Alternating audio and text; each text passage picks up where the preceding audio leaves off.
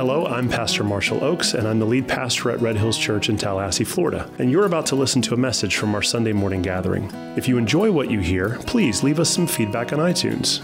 And if you really like what God is doing at our church, consider supporting the ministry work at redhillschurch.com/give. Thanks, and now for some Bible teaching. So today we're going to finish our message series on walking in forgiveness.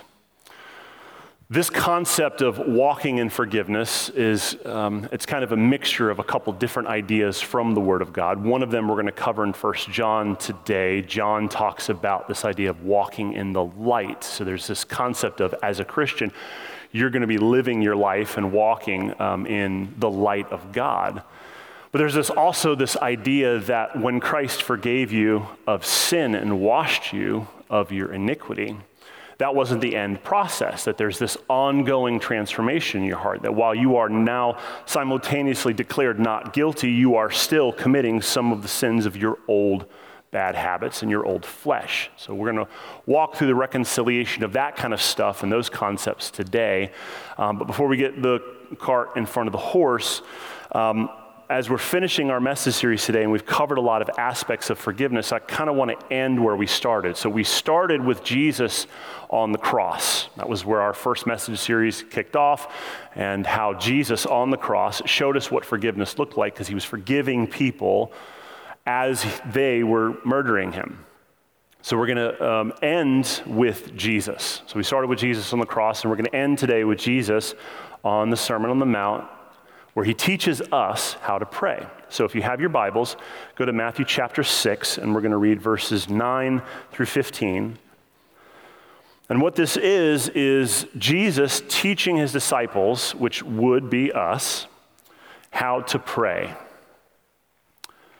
So Matthew 6, 9 says, Pray then like this Our Father in heaven, hallowed be your name. Your kingdom come, your will be done on earth as it is in heaven. Now, just pause right there for a second. These words are not a script that you're supposed to read when you pray. This is a list of bullet points that you should be addressing often when you pray. So, as you're praying, you should be positioning yourself that you see God in heaven as a father. That's who you're talking to. You should also be addressing him in a way that is holy, viewing him as completely separate and other than anything else. He's not like anything else in your life. He's not like a dad that you can go to and manipulate to get the car keys so that you can go out on Friday night. He's not the kind of guy who you can do some things for, so he'll do some things for you. He's holy, he's other, he's different, he's separated. And what we're praying for is for His will to be done. We want His way of doing things to take place in our life. And what that means essentially is that we want things on earth to look like what it looks like in heaven. That's what we're praying for. We're praying for our world to look more like His world. But then he continues in verse 11. He says, This is something else you should pray for. You should pray, Give us this day our daily bread. So, where does your provision come from? Not your job, your employer. It comes from heaven. He provides the opportunities, and that's how we should see things, and that's how we should pray. Give us this day our daily bread. But immediately following that, and forgive us our debts. That's interesting. So, on a regular basis, we should be asking for forgiveness of the things we are trespassing in, even though we are still declared not guilty. As we have also have forgiven our debtors. So, it's a two edged sword. We're supposed to be asking for forgiveness regularly, and we're also supposed to be forgiving others in the same way that we have been forgiven. Lead us not into temptation, but deliver us from evil. I'm going to throw in 14 and 15 because I think it's helpful. For if you forgive others their trespasses, your heavenly Father will also forgive you. But if you do not forgive others their trespasses, neither will your Father forgive your trespasses. Now, what he's not saying is there an either or. You're not getting into heaven unless you forgive people. What he's saying is you can't choose to walk in a posture of forgiveness and accept God's forgiveness over your sin, but not extend it to other people. If you're not extending forgiveness, there's a good possibility that you're lying to yourself about the forgiveness you got from God. That's what he's saying. But I find it interesting that he throws in two extra sentences about forgiveness after he teaches us how to pray hey, here's some things about prayer, but just want to remind you, just want to put a, a, a little bold emphasis on this. Forgiveness is something you should be thinking about and walking in every single day. Now, let's go back up to how he talks about daily bread and forgiveness. So, he's teaching us how to pray, and one of the things that he teaches us is that daily forgiveness is as much needed as daily bread. We need daily bread and we need forgiveness. And he pairs those together in a way where, in the Greek, it reads almost like you need daily forgiveness as much as you need daily food. You need to keep your relationship with the Father as clean as possible, as much as you need to make plans for lunch and dinner. You know how you make plans, like you go to the grocery store and you make plans for like what the dinner is going to look like? Our, my house is weird. My wife makes dinner plans for like the whole month. She'll go at the beginning of the month and we'll plan dinner out for a month. If you're going to make that much planning when it comes to food, how much planning, how much awareness do you have when it comes to trespasses you have against your father?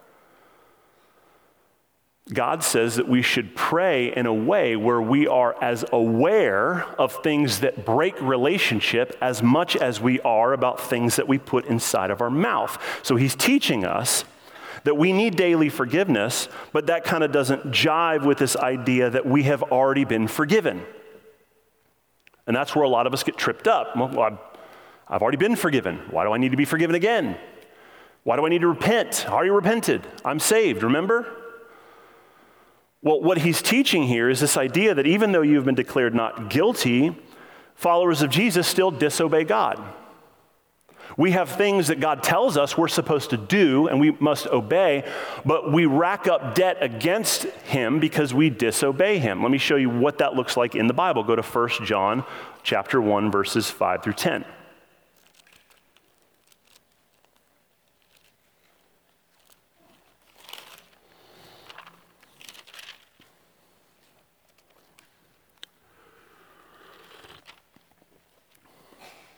1 John 1 5.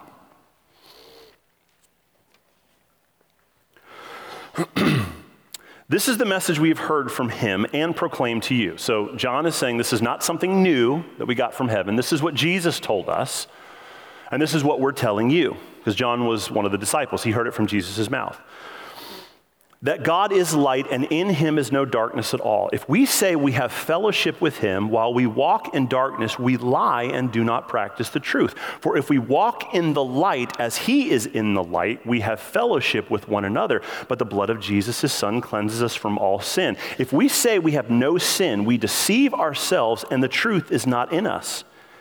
If we confess our sins, he is faithful and just to forgive us our sins and cleanse us from all unrighteousness.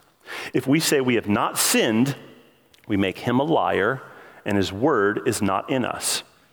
So, John is showing us from these verses that salvation is just the beginning, and after initial forgiveness, that initial not guilty verdict, we are still tempted. We still try to indulge the flesh. And that's why we need this concept of daily forgiveness, which is why Jesus told his disciples hey, this is how you pray all the time. You're consciously aware that you are on a regular basis transgressing things against the Lord. How do you transform? You become more aware of how dark your heart actually is. You don't continue to live your life as a newborn Christian thinking, all right, I'm good, I'm cool. The rest of the world needs to dig in on what I've discovered because now I'm fine and all the problems exist outside of me. No, that is just the first step of you starting to mine the depths of how broken you actually are. Of how much disgusting sin has entangled the inside of who you are and affects the decisions that you make on a daily basis individually, with your family. John says that this is the salvation moment is just the beginning, and so you should confess your sins on a regular basis. This is the reason why when Jesus is talking with Peter about washing feet, and he says, um, uh, Peter, I'm going to wash your feet. And Peter's like, You're not washing my feet. There's no way. And Jesus says, If I don't wash your feet, then you have no part with me. And Peter responds, Well, then don't wash my feet, wash my whole body. And Jesus responds, There's no need for me to wash your whole body. You only need your feet washed. Jesus is teaching this concept that once you get clean completely, you can still walk out into the world and get dirt on your feet and need continual cleansing. This is also the concept that you see um, after the Passover. After the people of Israel got freed in the Passover, and they were set free from Egypt, the Passover wasn't just one day cele- celebration festival. It continued for a whole nother week. Um, it was this festival called the Feast of Unleavened Bread. And the purpose was hey, you're now saved, but saved for what?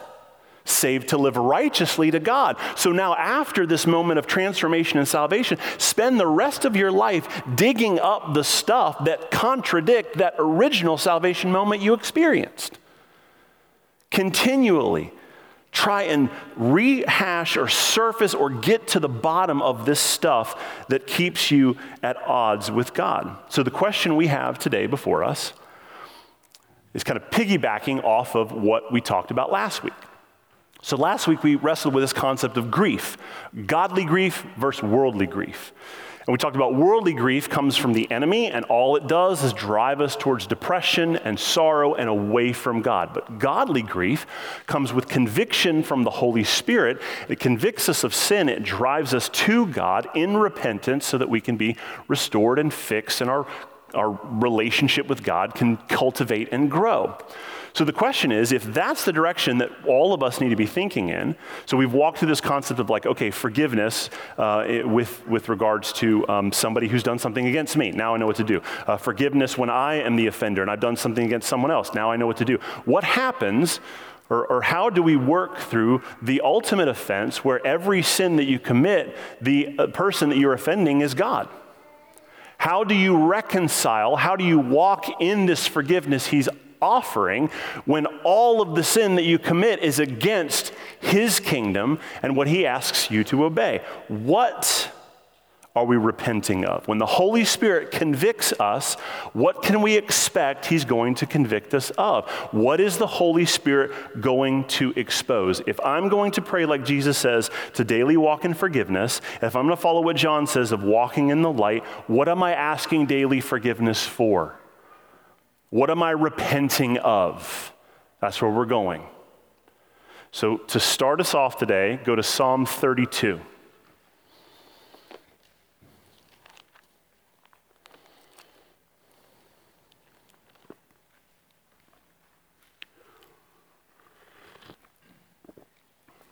James is giving me the eye because he's like, I read that, I already read this one. Do we have to get this one again?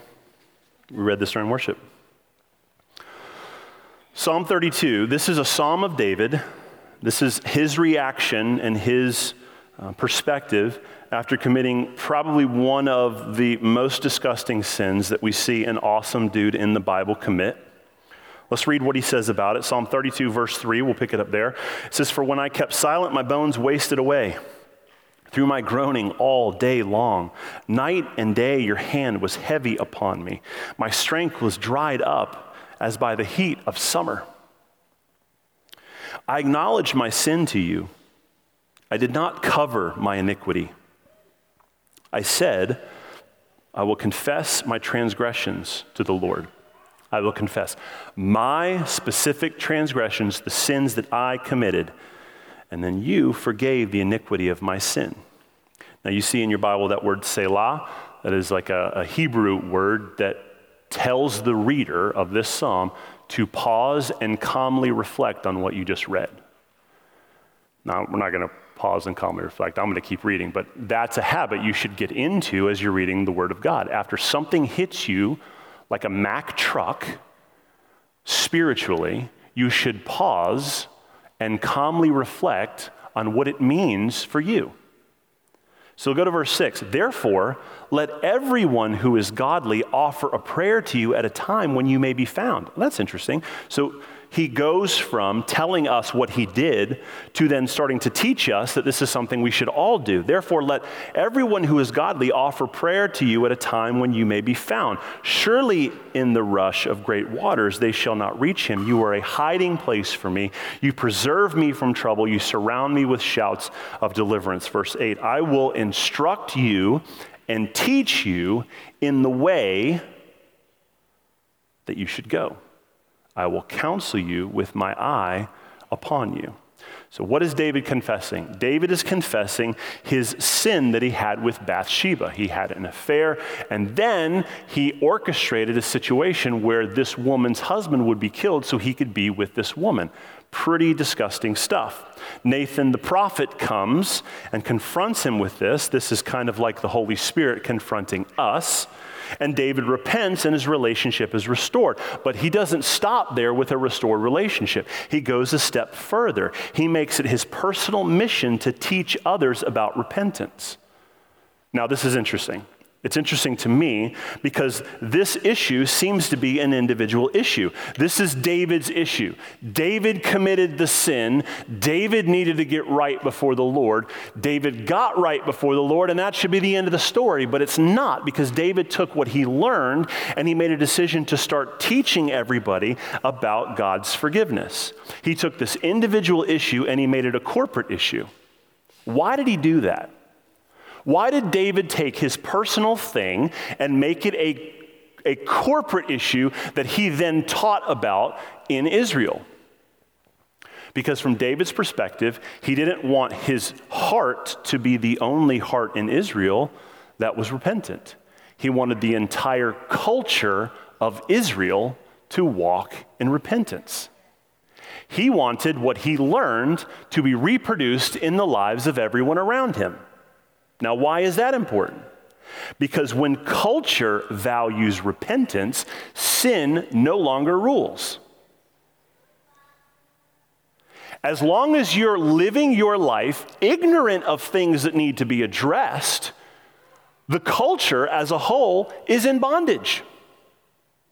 But the more that you allow the Holy Spirit to illuminate the things in your heart that need to be softened and changed and molded to look more like heaven so that it can actually live here on earth, as that stuff starts taking place, the culture, which starts in your heart but eventually lives in the hearts of all the people, starts saying to sin, you can't rule here because something else is ruling here.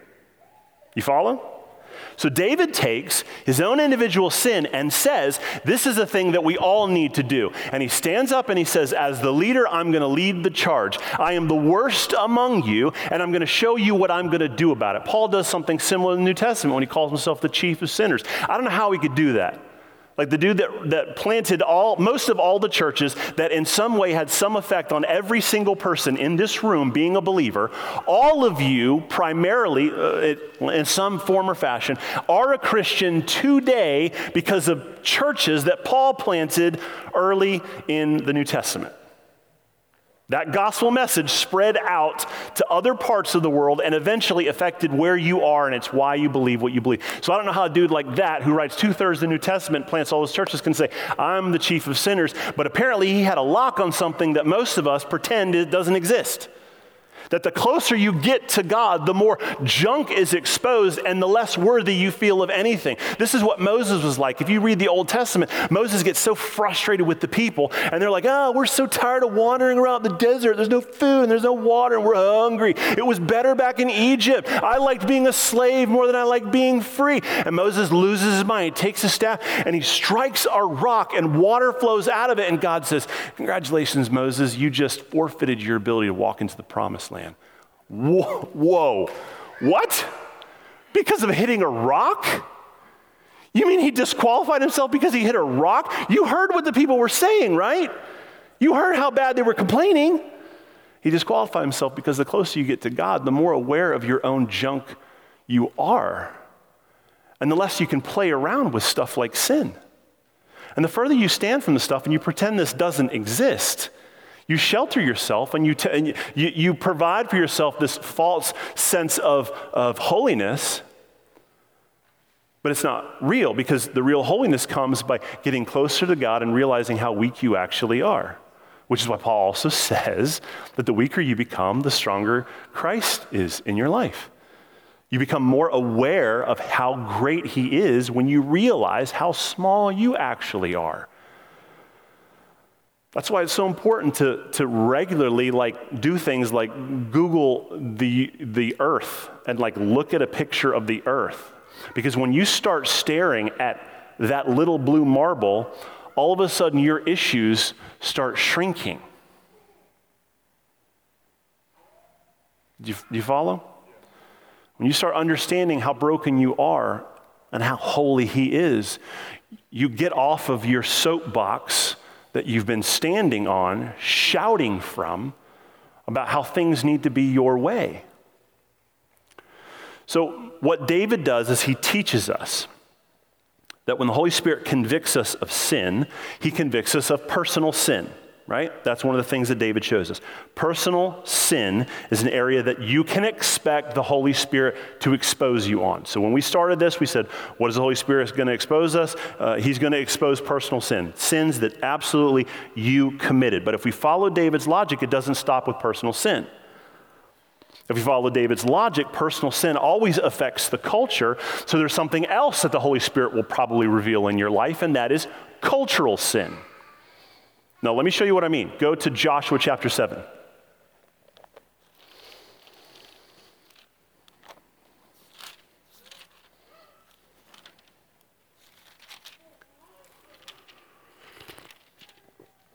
All right, this story is a story about when Israel goes into the promised land, and when there's, as they're moving into the promised land, um, God tells Israel that one of their responsibilities is to be a, a hand of judgment on the people who are disobeying God in the land.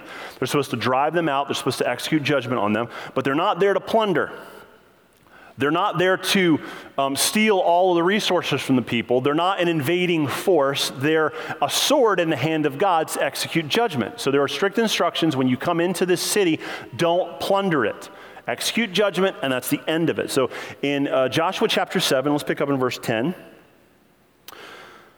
So they go in and they, um, they do what God says, uh, except for one dude who doesn't listen. It's always one dude, right? Chapter 7, verse 10, it says, The Lord said to Joshua, Get up. Why have you fallen on your face? Israel has sinned. They have transgressed my covenant that I commanded them. They have taken some of the devoted things they have stolen and lied and put them among their own belongings. Therefore, the people of Israel cannot stand before their enemies. They turn their backs before their enemies because they have become devoted for destruction. I will be with you no more unless you destroy the devoted things from among you. Get up, consecrate the people, and say, Consecrate yourself for tomorrow, for thus says the Lord, the God of Israel, there are devoted things in your midst, O Israel. You cannot stand before your enemies until you take away the devoted things from among you. So God told Israel to conquer this city and not plunder it, and everybody listened except this one dude named Achan. Achan thought it was cool to slip a little bit of the silver that he found in this city that they conquered, to steal it, put it in his pocket, and go bury it under his tent. And he thought nobody would know. Well, God knew. He told Joshua to go deal with the situation. The situation was that Achan broke God's law, and Joshua was responsible for the punishment. So Joshua comes to Achan into the family. They find the silver under Achan's tent, and what does Israel do? They stone Achan to death, but they don't stop there. They kill his family as well. Now, that seems odd. It seems unfair.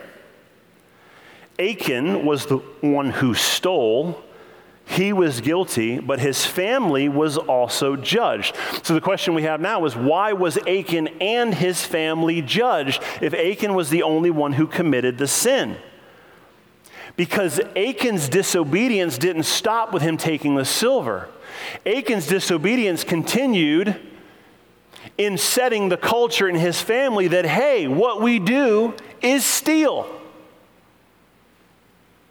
Do you follow? When the father says, I'm going to do this, it doesn't just stop with the father. He's teaching his children that in this family, this is what we do. This is normal for us. We don't have to listen to Moses, we can do whatever we want. This is what David was talking about. This is why David was repenting, because Achan's actions established a culture that was against God's ways. His act was not just the act itself, it started creating inside of his family and his culture a way of thinking, a way of acting, a new normal that was contrary to God's. David saw this in his own life that if, hey, if the king can steal somebody's wife, then anybody can steal somebody's wife. That's the logic. If at the top we say this is okay, then it's okay for everyone underneath it. God says that's not okay. What this does is it establishes a culture contrary to the culture God is trying to establish, and it establishes this idea of cultural sin. Everyone is a product in the world of their own personal choices. You can't get away from that. You are accountable for your own choices, but everybody's choices come from the fact that they are a part of a community. Every choice you make came from being taught something from somewhere, whether it was your family or your parents or the community you're a part of or the culture that you're a part of. And that's good or bad. Being a part of Red Hills Church community means that we are all collectively saying this thing right here trumps anything that you think. This is most important, not what I think or what I feel or what I've experienced, but you're learning that in the context of a community. And while this message goes forth, you're going to dissect that in small groups and in your lunches and your relationships with people outside. So, what we're talking about as a community has an impact on you and your individual family. And it goes up the chain as well. Whatever you decide within your family affects the people outside of your family. Because whatever junk you allow inside your home is eventually going to come out in the church and affect the community. It runs both ways. David knew it, and Joshua knew it. And that's why Achan's family was punished because we have a way of establishing a culture of sin when we individually say, This is okay. So I want you to think for a minute. Think about your family, your, your personal family, your mom, your dad, your aunts, your uncles. Where did you learn about anger? Did you learn about anger from watching your father problem solve? Where did you learn about stewardship, about giving, about managing money? What you choose to do with your money right now as an adult, is it because you watch your parents do some smart stuff or you watch your parents not do some smart stuff? Do you see how the culture you grew, in, grew up in can affect how you positively or negatively make decisions today? I want you to think about your culture. Where did you learn about race? Where, who taught you how to think about people of different colors? Now, here in America, the black white issue is very prominent because of our history of slavery, because of all the things that are happening in our country right now. But I'm talking not just in America, let's think globally. What do you think about Jewish people? What do you think about Indian people? What do you think about Middle Eastern people? What is the first thought that goes through your mind when you walk through a Publix and you see someone come down the aisle wearing a full head wrap? And who taught you that? Where did that come from? Because babies aren't born with that, they're taught that. I want you to think for a minute about um, gender. Who taught you to think the way you think about gender? Think for a moment about your community. What sin is okay in your community because everyone does it? It's not a big deal. We don't even talk about it because everybody does it. Are you starting to see how community and culture and family have an impact on the way that we think about sin and the way we talk about it and the way we deal with it? Let's take that a step further. If you can see from what I'm trying to explain that you were shaped by culture, whether it was your family, the culture you're part of, or all of those things, if you can agree with me that you were shaped by culture, can you also agree that you are currently, right now, shaping a culture? If you were taught something, you are right now teaching somebody something. So think about what we just talked about. If you were shaped by culture and you are now shaping culture, think about your family. What are you teaching your kids about anger? What are you teaching your kids about finances? What are you teaching your kids about quality time? Are you teaching your kids that your job is more important than them? Think about the context of culture. What are you teaching your children about race and gender?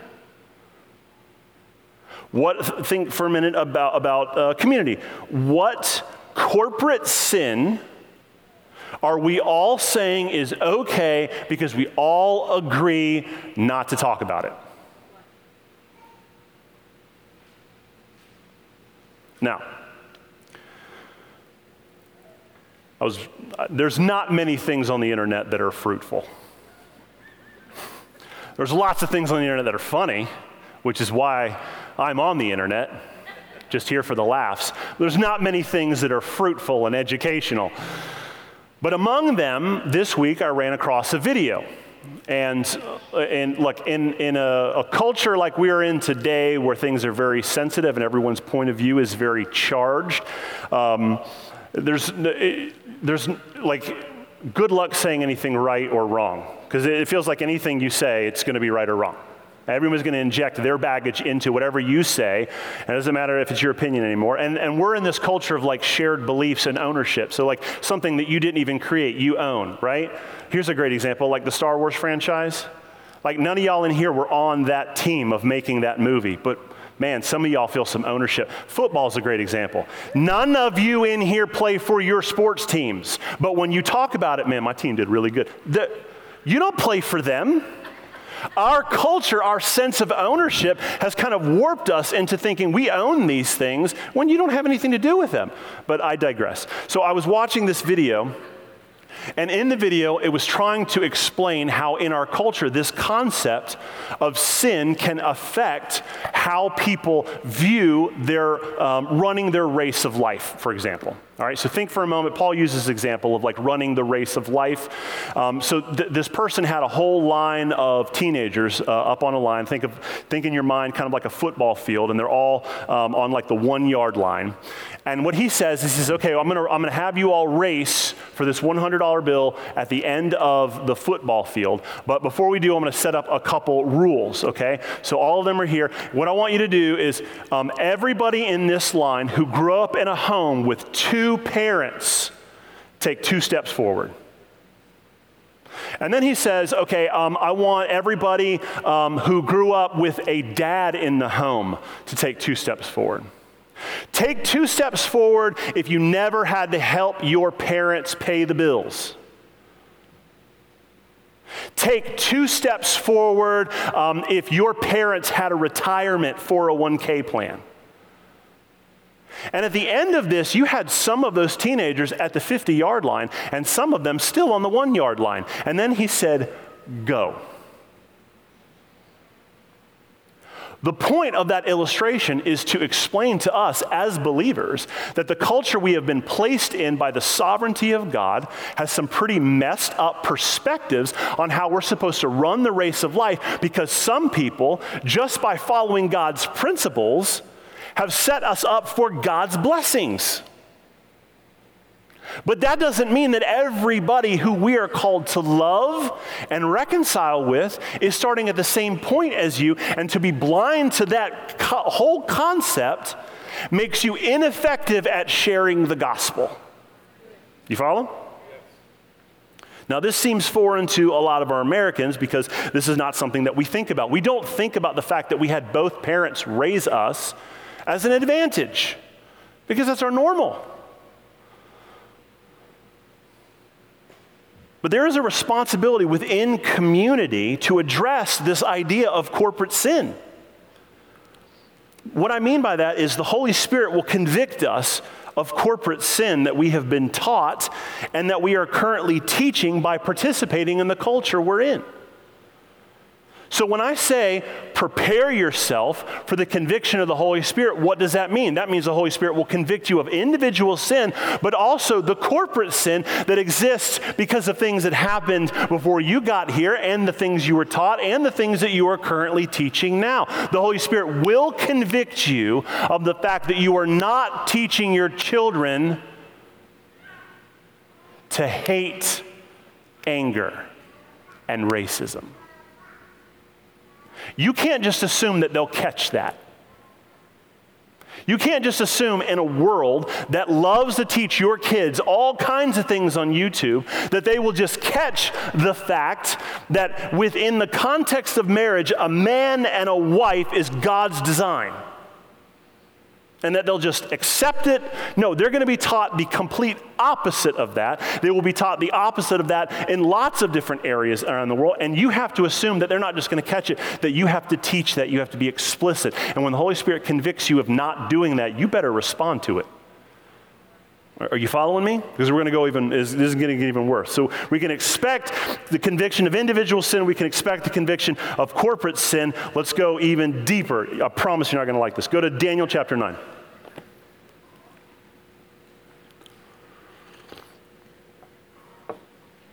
Daniel chapter 9, verse 3.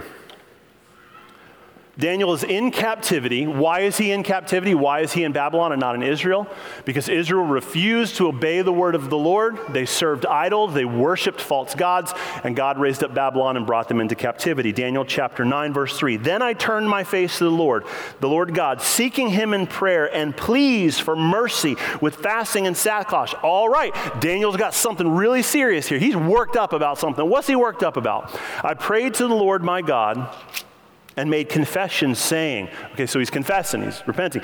Oh Lord, the great and awesome God who keeps the covenant and steadfast love with those who love him and keep his commandments. We have sinned. We have sinned and done wrong and acted wickedly and rebelled, turning aside from your commandments and rules. We have not listened to your servants, the prophets. We spoke in your name to our kings, our princes, and our fathers, and to all the people of the land. To you, O Lord, belongs righteousness and to us belongs open shame. As this day the men of Judah, to the inhabitants of Israel, and to all Israel who, who are near and who are far away in the lands to which you have driven them because of the treachery they have committed against you. To you, excuse me, to us, O Lord, belongs open shame, to our kings, to our princes, to our fathers, because we have sinned against you. What is Daniel doing? Daniel is repenting for his ancestors' sin and how that sin has affected Israel today. Where Daniel lives is because of the choices that his ancestors made. Are you following? Israel sinned, and that put Daniel in a different home than Israel. Now, this is wild. Daniel feels a sense of responsibility to this sin that he did not commit. This is not Daniel's thing. He didn't do this. And yet we see him owning the byproduct of this sin, and he repents on behalf of his people.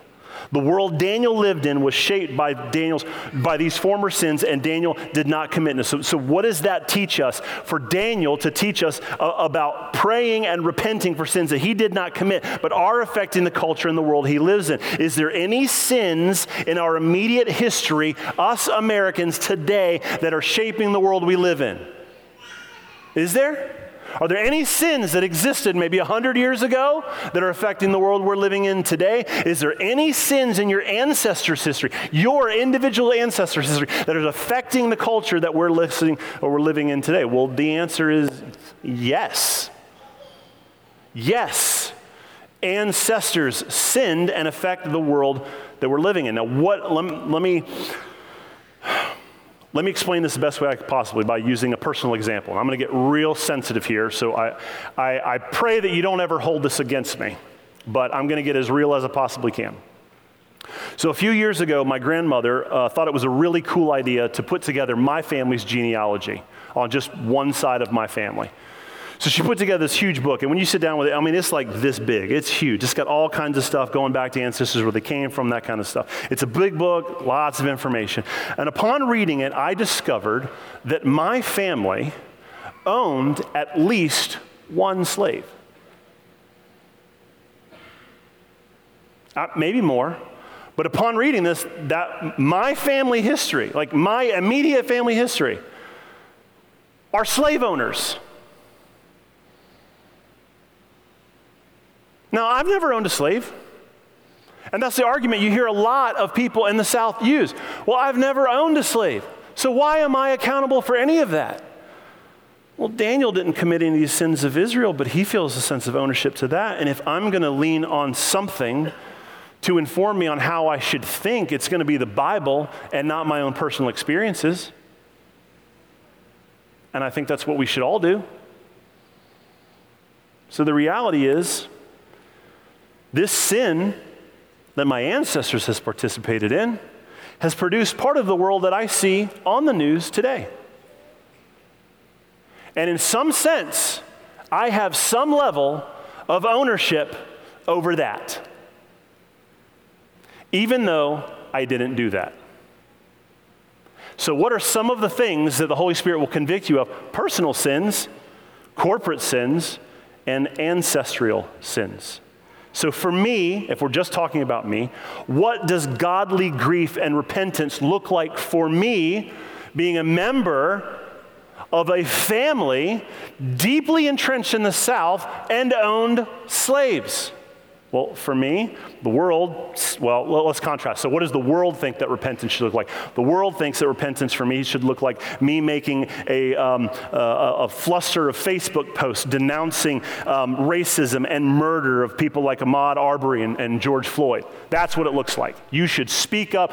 Don't be silent. You should say something. The only problem with that is your definition of say something is different than my definition of say something. Because you can't convince me that Facebook is a fruitful place of conversation. So I choose to not even engage in sharing my voice and what I'm walking in repentance wise on Facebook and social media, which is one of the reasons why you will continue to see me be habitually quiet on issues that the world wants me to scream about because I'm convinced that for me, not for all of you, but for me, repentance looks different than just posting a post to make my conscience feel better and let everybody know what team I'm on. What does it look like? It looks like me calling my black friends and checking in on them. It looks like teaching my church how to think in the world that we live in. It looks like teaching my children not to be racists so that if my oldest son, who wants to grow up and, and, and become a law enforcement officer, is not the guy who's got his knee on the neck of a black man in the street, murdering him on video. That's what it looks like for me. Because that guy learned that somewhere. We've got multiple, uh, at my current count, we've got over three law enforcement officers that attend this church. I have a responsibility as a pastor to make sure that I'm shepherding them in a way that when they come up on a scene, what they want most is to de escalate the situation and preserve the peace and not exercise force at every opportunity. That's what it looks like for me to work through repentance and reconciliation. Now, how did I get to this place? It takes a long time. It takes a lot of prayer. Figuring out what repentance looks like for me when I have a history of sin in my, in my family that has contributed to the world that we live in. It looks like a lot of hours on my knees in prayer and thinking through and reading the scriptures to come up to with what I'm supposed to do. And that is where all of you are as well. Listen to me. Do not buy into the lie that the way out of this mess is to just post and share things online. That will not fix the mess we're in. I'm not telling you to stop that. I'm telling you that's not the fix. It's barely a band aid. What it looks like is finding people who are on the one yard line when you are on the 60 yard line and figuring out ways to help them bring, leverage what you have to help the world around us. I've got a young man who's dear to my life. I don't want to embarrass him, but I'm going to anyway. His name is Matt. I've known Matt Keith since he was probably in first grade, second grade. Right around high school, he made the decision when his family moved away to stay here in Tallahassee with his older brother and let his brother raise him so he could stay close to his family and his church. Now, I'm not Matt's father, he's not my son. But in some way, I feel a responsibility to be a father to him. And when I look at that young man, I am beyond proud of what he's accomplished in his life, starting on the one yard line. So for me, that's what it looks like. Don't let anybody lie to you that the easy way out is just to share things. This is much harder than posting things on Facebook and sharing stuff. This is going to take a lifelong change of the way you think, washing your heart and your mind in the Word of God so that you think family language and not business language. The whole church is built around the idea of fathers and mothers and brothers and sisters, not people who are in and people who are out. So, changing this is going to be a long process, and you're going to have to do what I did. You're going to have to spend a lot of time in prayer asking the Lord, What do I do? Oh God, wreck my heart with this sin the way that I see Daniel being wrecked. Now, if at this point you still haven't come around, if at this point you're still saying, I don't see it, I don't see how somebody else's sin should affect my prayer life or my walk at all. Let me give you one more verse. Go to Romans chapter 5, verse 12.